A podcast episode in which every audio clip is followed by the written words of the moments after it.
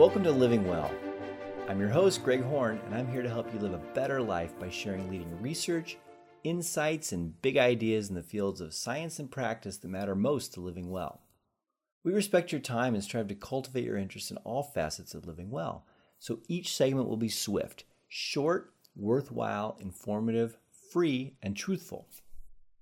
Today's topic, part of our Nutrition Bite series, is how to get healthy protein and fiber with every meal and why it's important.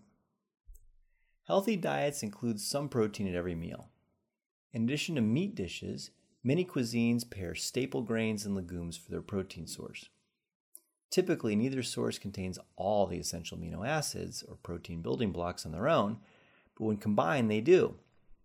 This is why you constantly see beans and grains combined in traditional cuisines from around the world red beans and rice, corn and pinto beans, rice and soy, wheat and lentils.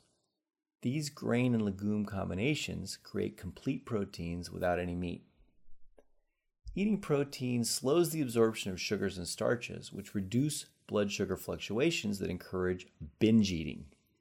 Protein also requires more energy to process than either carbohydrates or fats, and it provides the building blocks for cell regeneration. A dieting myth says you should separate carbohydrate meals from protein meals, but there's no strong scientific evidence that this is beneficial. It's better to eat a balanced diet and to include some protein at every meal. Meat is a very easy way to get protein. If you favor meats that are pasture raised, you won't have to trim much of the fat away. They'll be naturally leaner, and the fats will tend to have a healthier lipid profile due to the animal's natural diet. Cheese and dairy are also good sources in moderation. A glass of milk has about 8 grams of protein, so a great way to turn an all carb snack into something more complete is to add a glass of milk. Either cow's milk or one of the many milk alternatives. Almond milk is my favorite. Seafood also makes great protein options. When eating seafood, however, it's best to eat low on the food chain to avoid accumulated mercury.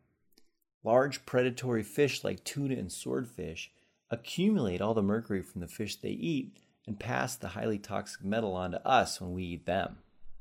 Smaller fish like anchovies, sardines, and even wild salmon carry less toxic mercury.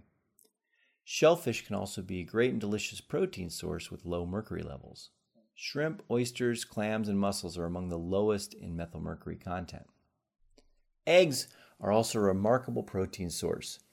Egg yolks are packed with vitamins and hard to get nutrients like biotin. Two eggs have 15 grams of complete protein, which means all the essential amino acids, in a form that's very easy for your body to use. Plants can be another great protein source, and the myth that vegetarians can't get enough protein has been debunked long ago. Nuts, chickpeas, and even beans and legumes are rich in protein. As long as you're eating a protein rich diet, you'll easily reach the dietary goal of 50 grams of protein per day. For example, a cup of milk and a slice of whole wheat toast has more than 10 grams of protein. So does two eggs or a serving of yogurt. Even a small serving of meat or seafood will give you ample protein. Fiber slows down initial digestion and prevents blood sugar spikes. It also keeps food moving through our digestive system so that our processed food doesn't hang around in our bodies as long. This is one of the reasons why high dietary fiber intake is associated with reduced risk of colorectal cancers. It literally pushes things out of our guts faster so that harmful substances don't form or stick around long enough to do damage.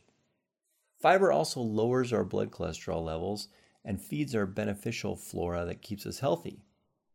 Fiber also makes you feel full, so smaller meals feel satisfying, and you can reduce the high caloric intake that Americans have come to accept as normal.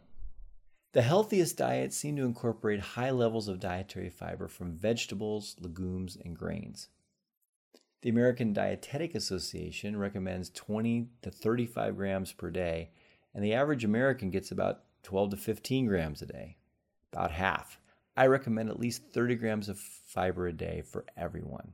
Fiber is the key to digestive happiness.